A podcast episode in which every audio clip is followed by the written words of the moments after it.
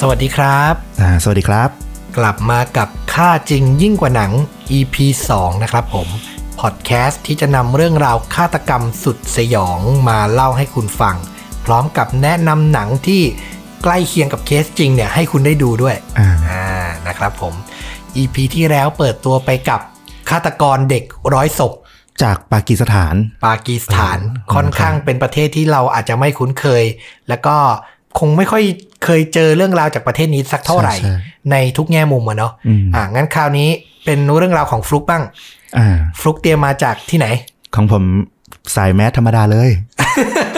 โอ้เปิดตัวเปิดตัวแบบเซฟ เปิดขอเปิดแบบเซฟๆก่อน ๆเออ ของผมเป็นเรื่องราวที่เกิดในนิวยอร์ก อืมสหรัฐอเมริกา ใช่ นะครับ จริง ๆ เป็นเมืองในฝันนะ เป็นเมืองที่ผู้คนร้อยพ่อพันแม่ หลากหลายวัฒนธรรม หลากหลายแนวคิด ศิลปะหลากหลายอาหารหลากหลาย ใช่ อืมนะครับผม และแน่นอนมันก็มีผู้คนหลากหลายเนี่ยมันก็ต้องมีอะไรแปลก จริง ๆอยู่ในนั้น นะครับ อ่า โอเค เราจะพาย้อนกลับไป ราวๆปี 1960 ทศวรรษที่ 60 อ่าโอเค อืม ก็ยังเป็นสังคมที่ยังไม่เจริญสัทีเดียว ใช่ อินโนเซนต์ อินโนเซนต์หน่อย ถูกต้อง ผู้คนยังไม่ได้อะไรมาก ตัวละครหลักของเราในเรื่องนี้เนี่ย เธอมีนามว่าแคทเธอรีนซูซานคิตตี้เจโนเวเซ่ แคทโห ชื่อยาวอ่ะ ชื่อยาวเอาเนี้ย ถ้าฟังดีๆ น่าจะคุ้นแล้วว่าเออเธอน่าจะเป็นมีเชื้อสายประมาณอิตาลี อืม เติบโตในครอบครัวของอาชาวอิตาลีอเมริกัน อืม โดยเธอเนี่ยเรียนในโรงเรียนหญิงล้วนมาตั้งแต่เด็ก แล้วก็มีนิสัยค่อนข้างห้าวเกินวัยกว่าคนอื่น อืม ก็คือเป็นเด็กที่แก่นแก่นๆหน่อย แก่นๆหน่ ลุ อย ยลุยๆหน่อย ใช่อ่าเธอเริ่มโตเป็นสาวขึ้นมาเนี่ย ก็มีเหตุว่าเธอจริง ๆ เธอมีแพลนที่จะแต่งงานกับนายร้อยทหารคนหนึ่ง แต่ว่าสุดท้ายงานแต่งร่มไป ซึ่งมันก็จะไปสะท้อนตอนหลังว่าเหตุหนึ่งอ่ะก็เพราะว่าลึกๆแล้วอะเธอมีความเป็นเลสเบี้ยนอยู่ในตัว อืม จากตอนแรกที่อาศัยอยู่กับครอบครัวเนี่ย ครอบครัวก็มีการย้ายไปอยู่ที่คอนเน c t ิคัตที่อื่น เธอก็อาศัยอยู่อยู่กับปู่กับย่าในตอนแรก แล้วสุดท้ายก็ย้ายไปอยู่อพาร์ตเมนต์ในวัยที่เริ่มทำงานได้ งานที่เธอทำในช่วงแรกเนี่ยก็คืองานธุรการแต่เธอคิดว่ามันน่าเบื่อเกินไป ด้วยนิสัยความห้าวของเธอ นึกภาพของผู้หญิงห้าวๆคนหนึ่ง เธอก็เลยหันไปทำงานเป็นบาร์เทนเดอร์ในบาร์ อืม จะให้นั่งโต๊ะ ดีดเครื่องคิดเลขทำอะไรเงี้ยก็ไม่ไม่ไม่ใช่สไตล์ ถูกต้อง อยู่ในบาร์น่าจะลุ้นๆกว่า ใช่ และการที่เช่าอพาร์ตเมนต์เนี่ยและทำงานบาร์ด้วยความที่เป็นคนห้าวแล้วก็ชอบหยอดชอบปล่อยเสน่ห์เนี่ยก็ทำให้มีลูกค้าติดพันเธอเยอะ แต่เธออ่ะก็คบหากับแฟนสาวคนหนึ่งชื่อว่ามารีแอนซิลอนโกแล้วก็พักอาศัยอยู่ร่วมกัน อืม ในปี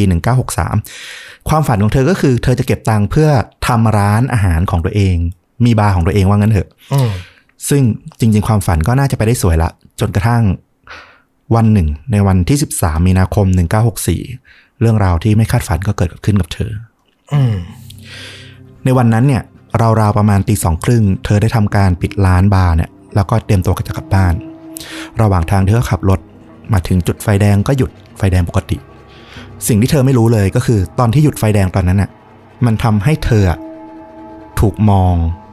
จากคนคนหนึ่งที่จอดรถอยู่ในลานจอดรถ และมองหาใครสักคนอยู่ โอ้โห คือตัวเธอเนี่ยอยู่ในรถถูกไหม ใช่ก็ขับมาจอดติดไฟแดงปกตินี่แหละ แล้วก็ถูกมองจากคนอีกคนหนึ่งที่อยู่ในรถเหมือนกัน ที่อยู่ในรถจอดอยู่ที่ลานจอดรถ อืม ใกล้ๆกัน อืม และคนคนนั้นก็เลยรู้สึกพิศวาส โอ้ เธอถูกขับรถตามโดยที่ไม่รู้ตัว จนมาถึงอพาร์ตเมนต์เธอก็ไปจอดรถที่อพาร์ตเมนต์ฝั่งตรงข้ามที่เป็นลานจอดรถของอพาร์ตเมนต์แล้วก็เดินลงมา สิ่งที่ไม่คาดคิดก็คือ คนคนนั้นน่ะเขาจอดรถอยู่ในรถสีขาว แล้วก็ลงมาจากรถ อืม พร้อมกับจู่โจมใส่เธอด้วยมีดล่าสัตว์ โอ้โห เธอไหวตัวทัน พยายามจะหนีเข้าอาคาร แต่ปรากฏว่าด้วยความที่คนคนนั้นน่ะแข็งแรงกว่าก็วิ่งทัน แล้วก็จ้วงใส่เธอไปด้านหลังสองครั้ง เธอร้องโอดโอยออกมาแบบ เพื่อขอความช่วยเหลือเพราะว่ามันเป็นย่านผู้คนอยู่ละถึงแม้จะเป็นตีสองเพิ่งราวๆตีสามแต่ว่ามันก็ต้องมีเลิกคนได้ยินบ้างแล้วแหละท่ามกลางความสงบเงียบเสียงเธอโหยหวนมาก เพื่อนบ้านบางคนบอกว่าได้ยินเหมือนเสียงร้องผู้หญิงแต่ก็ไม่แน่ใจ บางคนก็ออกเหมือนออกมาดูก็เห็นว่ามีการเหมือนตบตีหรือมีการทำร้ายกันก็ตะโกนว่าปล่อยเธอไปซะอย่าไปยุ่งเธออะไรเงี้ย อืม แต่ด้วยความที่แบบด้วยความที่มันอาจจะแบบเหตุการณ์ไม่ชัดเจนหรืออะไรก็ตาม เขาก็ไม่ได้ลงมาดู คนไม่เห็นอาวุธ น่าจะไม่เห็น อืม อาจจะดูเป็นการชุลมุนเป็นการ อาจจะ ตบ คิดว่า ตี แฟน แฟนทะเลาะกัน เอออืม ก็เป็นไปได้ แต่เสียงนั้นแหละที่ทำให้คนร้ายอ่ะหนีไปก่อน อืม ตัวของคิตตี้ขอเรียกว่าคิตตี้แล้วกัน คิตตี้ก็กระเสือกกระสนโดนแทงไปสองแผลก็พยายามอยู่ใกล้ด้านหลังอาคารละก็พยายามจะเข้าไปทางประตูหนีไฟด้านหลัง อืม แต่ด้วยความที่เจ็บปวด มันก็ทำให้เธอต้องโซเซไปช้าๆช้าๆจนไปถึงประตูหลังทำให้เธอรู้ว่าประตูหลังมันล็อกเธอเข้าไม่ได้ โอ้ย เธอก็สุดตัวอยู่ตรงนั้นน่ะแล้วก็ร้องขอความช่วยเหลือ ผ่านไปประมาณสิบนาที อืม คนร้ายเห็นแล้วว่าไม่มีใครลงมา โอ้โห คนร้ายเดินกลับมา โคตรโหดเลย เดินมาหาคิตตี้ที่นอนอยู่ ตรงหน้าประตูอพาร์ตเมนต์ด้านหลัง พร้อมกับเอามีดจ้วงแทงลงไปอีกหลายครั้ง ซ้ำยังไม่พอ คนร้ายยังลงมือข่มขืน เธอที่ปางตายอยู่ละ โหใจทำด้วยอะไรวะ หลังจากข่มขืนจนสำเร็จความใคร่แล้วก็ขโมยเงินของคิตตี้ที่มีติดตัวอยู่ทั้งหมดอะแล้วก็หนีไป อืม เธอนอนอยู่ตรงนั้นราวๆครึ่งชั่วโมง ถึงมีเพื่อนบ้านมาพบ ยังไม่เสียชีวิต ยัง อืม แล้วก็โทรแจ้งตำรวจ แล้วก็มีรถพยาบาลมารับราวๆตีสี่แต่ว่าเธอก็เส้นใจระหว่างทางไปโรงพยาบาล อืม เหตุการณ์เนี้ยกลายเป็นข่าวดังทางหน้าหนังสือพิมพ์นิวยอร์กไทม์ในตอนนั้น ด้วยเหตุว่าหนังสือพิมพ์ไปพาดหัวว่า มีการฆาตกรรมเกิดขึ้นกลางเมือง โดยมีพยานเห็นเหตุการณ์และได้ยินเหตุการณ์ถึง 38 คน แต่กลับไม่มีใครมาช่วยเธอเลย อืม ระยะเวลาประมาณเกือบครึ่งชั่วโมงที่สามารถมาช่วยเธอได้ ไม่มีใครมาช่วยเธอเลย เออ อันนี้จริงว่ะ คือตอนแรกก็เข้าใจว่ามันอาจจะเป็นมุมอับ เป็นอะไรอย่างเงี้ย แต่พอฟลุกบอกว่า นอนอยู่ตรงนั้น 10 นาที แล้วฆาตกรวนกลับมาแทง แถมยังข่มขืนอีก ใช่ โอ้โห มัน มันเป็นเวลาเยอะแยะมากมายที่มันต้องมีใครเห็นบ้างอะ่ะ ใช่ อันเนี้ยถ้าใครเรียนจิตวิทยามาบ้างอ่ะ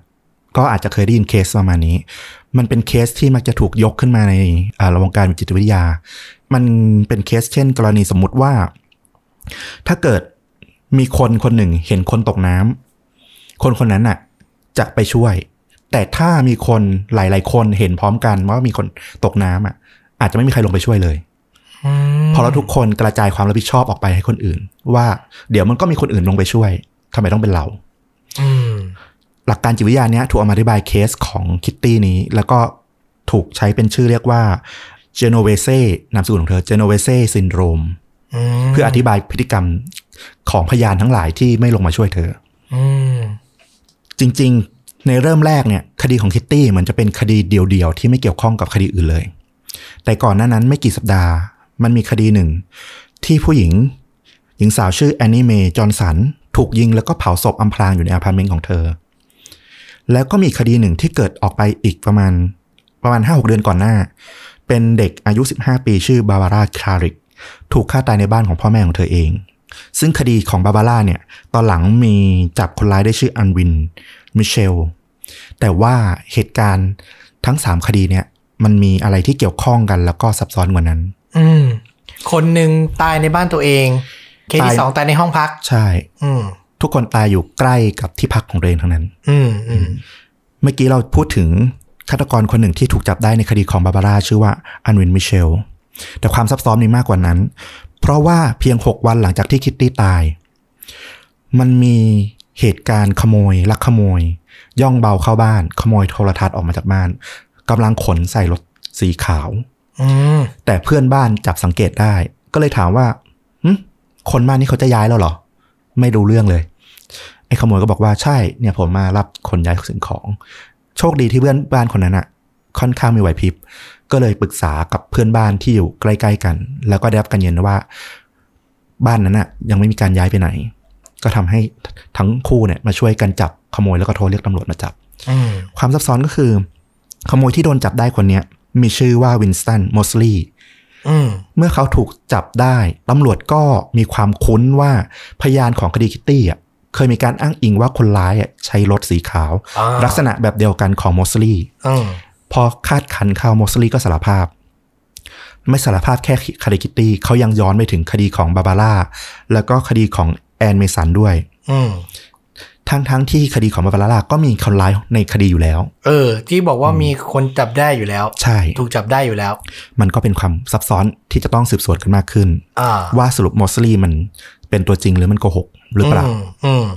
ย้อนไปดูเอ่อชีวิตของวินสันมอสลีเขาอายุ 29 ปีอายุเท่ากับคิตตี้เลย อืม เขาทำงานด้านคอมพิวเตอร์เป็นพนักงานที่ตอกรหัสกระดาษ เวลาคอมพิวเตอร์สมัยยุค 60 นะ มันจะเป็นเครื่องใหญ่ๆ อ่านผ่านโค้ดที่เป็นรอยปรุเหมือนรหัส อืม เขาก็จะมีทำหน้าที่ในการตอกรหัสตอกรอยเนี่ยใส่คอมพิวเตอร์ เขาแต่งงานแล้วมีลูก 3 คน จริง ๆ เขาดูเป็น Family กลายที่แบบครอบครัวหรือคนรอบข้างก็มองว่าเป็นคนที่ไม่น่าจะก่อคดีอะไรได้ อืม วันที่ 13 มีนาเนี่ยเวลาตีสองเขาตื่นขึ้นมาแล้วก็มองภรรยาที่หลับ แล้วเขาก็ทำการขับรถออกไป ขับรถเล่น เขาบอกว่าเขาอะขับรถเพื่อล่าเหยื่อ และไม่ใช่แค่ครั้งแรกคิตตี้ไม่ใช่ครั้งแรกของเขา เขาเลือกผู้หญิงทุกครั้ง เพราะว่าเขารู้สึกว่าเขาสามารถเอาชนะได้แค่นั้นเอง อืม ในขั้นแรกตอนที่ขึ้นศาลเนี่ยมอสลีปฏิเสธทุกข้อกล่าวหา แต่หลังจากที่ทนายฝ่ายจำเลยก็คือทนายของมอสลีเนี่ยลองพิจารณาลูกความของตัวเองละว่าน่าจะไม่รอดด้วยหลักฐานหลาย ๆ อย่าง ก็หันมาให้สู้คดีโดยการบอกว่ามอสลีเนี่ยมีอาการผิดผิดปกติทางจิต อืม ก็คือให้เป็นวิกลจริตไปซะ ใช่เพื่อจะได้รอด แต่ว่าสุดท้ายแล้วเนี่ยศาลก็ทำการซักไซรายละเอียดของคดีต่าง ๆ และมอสลีก็สารภาพสิ้น เพราะว่าจะใช้ทางว่าตัวเองวิจลจริต ฟังแล้วศาลบอกว่า ส่วนตัวของศาลเองเนี่ยไม่เชื่อในคดีในการลงโทษด้วยการประหารชีวิต แต่จากที่ฟังมอสลีมาเนี่ยถ้าเป็นสัตว์ประหลาดตัวเนี้ยเขายินดีเป็นคนกดสวิตช์ประหารเองเลยด้วยซ้ อือหือนี่คือผู้พิพากษาพูด ำใช่ โหดมาก แต่เห็นตอนแรกที่บอกว่าโดนจับได้ตอนขโมยแล้วก็สารภาพคดีอื่น ใช่ แล้วทำไมพอมาอยู่ในศาลถึงปฏิเสธวะ ปฏิเสธทุกคดี อืม เหมือนตอนโดนจับได้น่าจะอารมณ์ตื่นตื่นมากกว่า อืม แต่เขาบอกว่ามอสลี่อ่ะหลังจากนั้นอ่ะพอเขาเล่นมาทางของวิกลจริตอ่ะมันก็จะต้องมีการอุทธรณ์แล้วก็มีการอ่าพิสูจน์เรื่องของสภาพจิต ก็มีนักวิเคราะห์มาวิเคราะห์ แล้วเขาก็พบว่าจริงๆมอสลี่เป็นคนที่ค่อนข้าง ไม่สะทกสะท้านหรือแยแส อืม ตลอดการพิจารณาคดีเนี่ย ถึงเขาจะพูดอธิบายลงลึกรายละเอียดหรือยอมรับผิดอะไรต่างๆก็ตาม แต่โดยน้ำเสียงและการพูดอะ่ะ เขาไม่ได้แบบรู้สึกผิดอะไรกับมันจริง อืม ๆ และจากการวิเคราะห์เนี่ย ยังพบว่าเขาเป็นนิโครไฟล์หรือพวกนิยมเสพสมกับศพ โอ้โห นั่นคือเหตุผลที่ว่า เขาจะลงมือฆ่าเหยื่อก่อน ค่อยทำการข่มขืน อืมถึงอืมตอนแรกก็สงสัยเหมือนกันว่าโหแทงไม่ยั้งก่อนแล้วถึง ใช่ ค่อยข่มขืนนี่ไม่ปกติละ ใช่ อืม คดีของคิตตี้ก็ปิดลงไป เรื่องราวของมอสลี่ยังน่าสนใจต่อไป หนึ่งปีหลังจากที่เขาถูกตัดสินโทษประหารแต่ว่าเนื่องจากสารภาพหมด เลยลดโทษเหลือจำคุกตลอดชีวิต อืม หนึ่งปีหลังจากนั้นเขาทำการแหกคุก เฮ้ย อืม อืม ตอนที่แหกคุกเขาขโมยอาวุธปืนจากเจ้าหน้าที่คุมขังออกไปได้ แล้วก็ไปฝังตัวซ่อนตัวอยู่ในบ้านหลังหนึ่ง ที่เป็นของคู่สามีภรรยาคู่หนึ่ง อยู่นานถึงสามวัน จนกระทั่งมีคนมาพบ ซึ่งตัวสามีเนี่ยถูกจับมัด และตัวภรรยาถูกข่มขืน อือหือ มอสลี่ก็ทำการขโมยรถของบ้านนี้แล้วก็หนีไปอีก โอ้โห แล้วก็ไปจับตัวประกันแม่ลูกคู่หนึ่ง ไว้อีก 2 ชั่วโมงตำรวจล้อม แต่คราวนี้ก็คือมันไม่รอดละโดนล้อมเขาก็เลยยอมมอบตัวโดยดี อือหือเรียกว่าสร้างเรื่องราวไม่จบสิ้น ใช่ ไม่จบสิ้นจริง ต้องบอกว่ามอสลี่เนี่ยมีโทษจำคุกตลอดชีวิตอะแต่ว่าเขาจะได้รับสิทธิ์ทันบนภาคทันอะหลาย ๆ ครั้ง ตลอดชีวิตการติดเขาของเขาอะเขาถูกปฏิเสธทันบน 18 ครั้ง เพราะทุกครั้งที่เจ้าหน้าที่ประเมินมาสัมภาษณ์อะเขายังไม่เคยสำนึกผิดกับสิ่งที่เขาทำมาเลย ๆอืมหมายถึงว่าในทางกฎหมายของเขาก็คือ คนที่ติดคุกไปสักพักเนี่ย ก็จะได้รับการประเมินว่า เอ้ยสำนึกผิดยังโอเคยัง ใช่ ถ้าโอเคก็จะให้ออกมาอยู่ข้างนอกคุก หรือจะปรับลดโทษหรืออะไรสักอย่าง อ่า อะไรประมาณ ทุกครั้งที่จะพิจารณาปรับลดโทษหรืออะไรอย่างเงี้ย ก็คือพอเจ้าหน้าที่มาวิเคราะห์ ก็ไม่ไม่ไม่ไม่อนุมัติทุกที ใช่ เพราะเขาก็ยังไม่สำนึกอยู่ดี ถูกต้อง สุดท้ายเขาก็ตายในคุกในปี 2016อ่าสรุปรับโทษไป 52 ปีท้วน อืม จุดที่น่าสนใจของคดีนี้หนึ่งก็คือเรื่องของเจเนเวเซ่ซินโดรมที่บอกไป อืม ซึ่งตอนหลังเนี่ยหนังสือพิมพ์นิวยอร์กไทม์เขาก็มีการถูกประท้วงจากหลาย ๆ อย่าง แล้วก็มายอมรับว่าเออจริง ๆ เขาก็ลงพาดหัวแบบผิดพลาดและแรงไป เพราะเอาจริง ๆ ก็คือ ตัวพยานหลาย ๆ คนน่ะ มันไม่ได้ยินหรือได้เห็นชัดเจนขนาดจะทราบว่ามันคือเหตุการณ์ฆาตกรรม อืม และจำนวนพยาน 38 คนน่ะ ก็เป็นตัวเลขที่เวอร์เกินจริง อื อื ม มตอนหลังเขาก็มีการขอโทษขอโพยกับพยานกลุ่มนั้นไป แล้วก็แต่ว่าการศึกษาเรื่องของจิตวิทยาของพยานที่แบบไม่ช่วยเหยื่ออะไรเงี้ย มันก็ยังมีการพูดถึงอยู่ น่าสนใจนะ น่าสนใจ น่าสนใจ และคดีของมิสคิตตี้อีกอย่างที่น่าสนใจก็คือ มันเป็นคดีที่ทำให้เกิดสิ่งที่เรียกว่า call center 911 ขึ้นมา อ๋อ ในในยุคทศวรรษ 60 ยังไม่มีเบอร์กลางของตำรวจ อืม พยานบางคนไม่รู้จะทำยังไง ไม่รู้จะโทรแจ้งตำรวจยังไง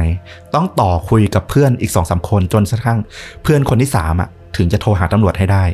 อืม มันก็เกิดความล่าช้าในการแจ้ง อืม หลังจากคดีของคิตตี้เนี่ย ซึ่งมันก็เป็น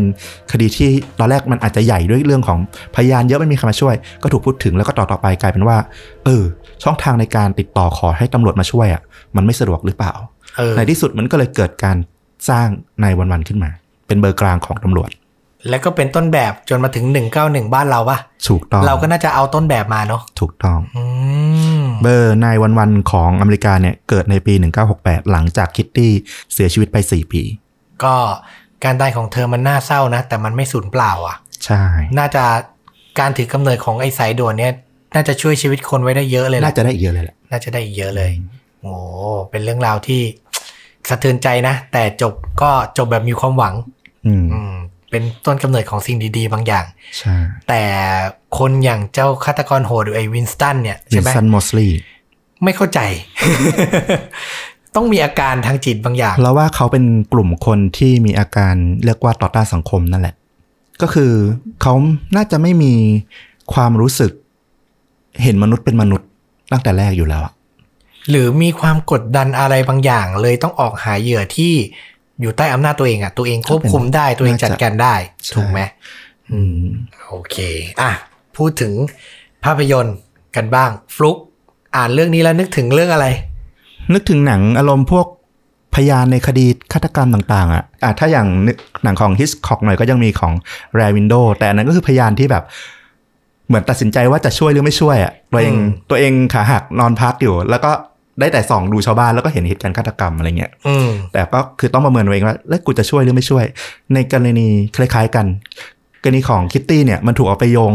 สร้างในหนังหลาย ๆ เรื่องเหมือนกัน โดยไม่ได้เอาคดีโดยตรงนะ อืม แต่ก็คือเอาไปตีความเรื่องของพยานอะ อืม ที่เห็นเหตุการณ์หลาย ๆ คนพร้อมกันแล้วมันแบบ ไม่มีใครจะช่วยอะ อืม จุดที่น่าสนใจของคดีคิตตี้อย่างหนึ่งคืออะไรรู้ป่ะมันเป็นจุดกำเนิดของตัวละครตัวหนึ่ง อืม ที่เป็นดาร์ a แอนตี้ฮีโร่ อ่า เออ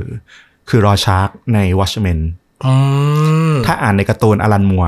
ก็คือรอชาร์กเดิมทีเป็นเป็นช่างตัดเย็บเสื้อผ้านี่แหละ แล้วเขาก็อ่านข่าวหนังสือพิมพ์คดีของคิตตี้ แล้วเขาก็รู้สึกว่าเขาอยู่เฉยๆไม่ได้ละเขาต้องลุกขึ้นมาเป็นสารเตี้ยเพื่อจัดการไอ้คนชั่วแบบเนี้ยอย่างมอสลีย์เนี่ย อืม อืม วอชแมนนี่ก็เป็นหนัง จะบอกว่าซูเปอร์ฮีโร่ก็ได้แหละ ก็ได้แหละ แอนตี้ฮีโร่ก็ได้ด้วย เออ แต่เป็นหนังซูเปอร์ฮีโร่ที่ โอ้โห ต้องตั้งใจดูพอสมควร ดูยากนะเอาจริงๆนะ ดูยากมากแล้วก็ต้องแล้วก็เรียกว่าอะไร สอดแทรกทั้งแนวคิด ทั้งประวัติศาสตร์ ทั้งใด ๆ คือจริง ๆ ถ้าเป็นคนอเมริกันน่าจะอินกว่าเราพอสมควรเลยแหละ ใช่ นะ มันไปอิงอะไรนะ สงครามเย็นซะเยอะอะ อืม อเมริกันโซเวียตนะตอน เพ นั้น ราะเราจำได้ว่าตอนที่เราดูครั้งแรกเนี่ยเราเหนื่อยเลยอะเรารู้สึกว่าแบบ มันคือคนละโยชน์กับหนังมาเวลเลยอะ โอ้ คนละเรื่องเลยอะ ไม่ได้เลยอะ แต่เราฟังฟลุกเมื่อกี้พอฟลุกพูดเรื่องพยานอะ อืม ที่ฟลุกบอกว่าแลวินโดอ่ะ ของอัลเฟรดฮิชคอกซึ่ง อืม เป็นหนังแบบขึ้นหิ่งอ่ะ เป็นหนังนักเรียนต้องดูอ่ะ เออ มันก็มีหนังที่แบบต่อยอดมานะ เป็นหนังวัยรุ่นอ่ะ ที่เรา คือ ดูแล้วแล้วเรารู้สึกสนุก ฟลุกน่าจะเคยดู หนัง เออ ปี 2007 เรื่อง Disturbia อ๋อ จำได้ไหม อ่าอ่านึกออก ชัยอาราบัฟ ในตอนที่ยังดีดีๆอยู่ เออ ยังไม่จิตหลุด ยังไม่ ชัย จิตหลุด อาราบัฟพระเอกทานฟอร์เมอร์ภาคแรก ทุกวันนี้จิตหลุดไปแล้ว สมองสมองไปหมดแล้ว ในเรื่องนั้นเหมือนเหมือนพระเอกจะแบบโดนภาคทัน โดนจำกัดบริเวณต้องอยู่ในบ้านตัวเอง ใช่ แล้ แล้ววก็ ก็ บังเอิญ ติดติดไอ้เครื่องติดตามตรงข้อเท้า เออเออ ห้ามออกเกินเขตบ้านตัวเอง เออ แล้วก็ไปส่องกล้องในวันๆก็แอบส่องกล้อง เออ มองหญิงมองบ้านโน้นบ้านนี้ แล้วก็ไปเจอว่า คนที่อยู่บ้านตรงข้ามเนี่ยเหมือนจะเป็นฆาตกรต่อเนื่อง อืม เออ หนุก แล้วก็ ดี แบ นะ บเอ้ยหนุก อันเนี้ยคือเราว่าน่าจะได้รับอิทธิพลจากแรวินโดแหละ อืม แต่ว่ามาทำแบบวัยรุ่นไง เออ เออ ได้รางวัลด้วยนะ ได้ Teen Choice Award อ่ะ เออ เพราะมันดูสนุกเราจำได้เลยดูสนุกมาก รายได้บ็อกออฟฟิศดีด้วยนะน่าจะอันดั ดี บหนึ่งเลยนะ ดี เรื่องนี้รายได้ดีเลย ใครยังไม่ได้ชมลองไปหาชมดูนะครับผมนำแสดงโดยใช้อาราบับดิสเทเบีย อันนี้สนุกสนุกอันนี้แนะนำเลย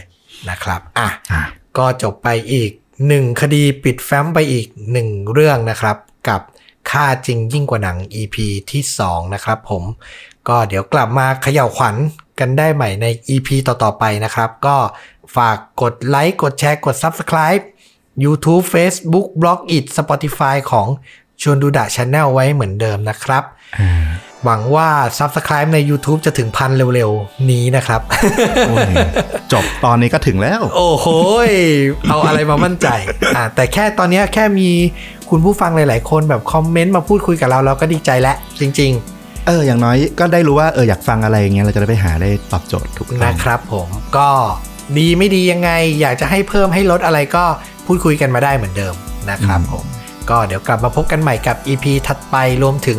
เรื่องจริงยิ่งกว่าหนัง แล้วก็ชวนดูดาพอดแคสต์ในตอนอื่น ๆ ด้วยนะครับ ก็วันนี้สวัสดีก่อนครับ สวัสดีครับ สวัสดีครับ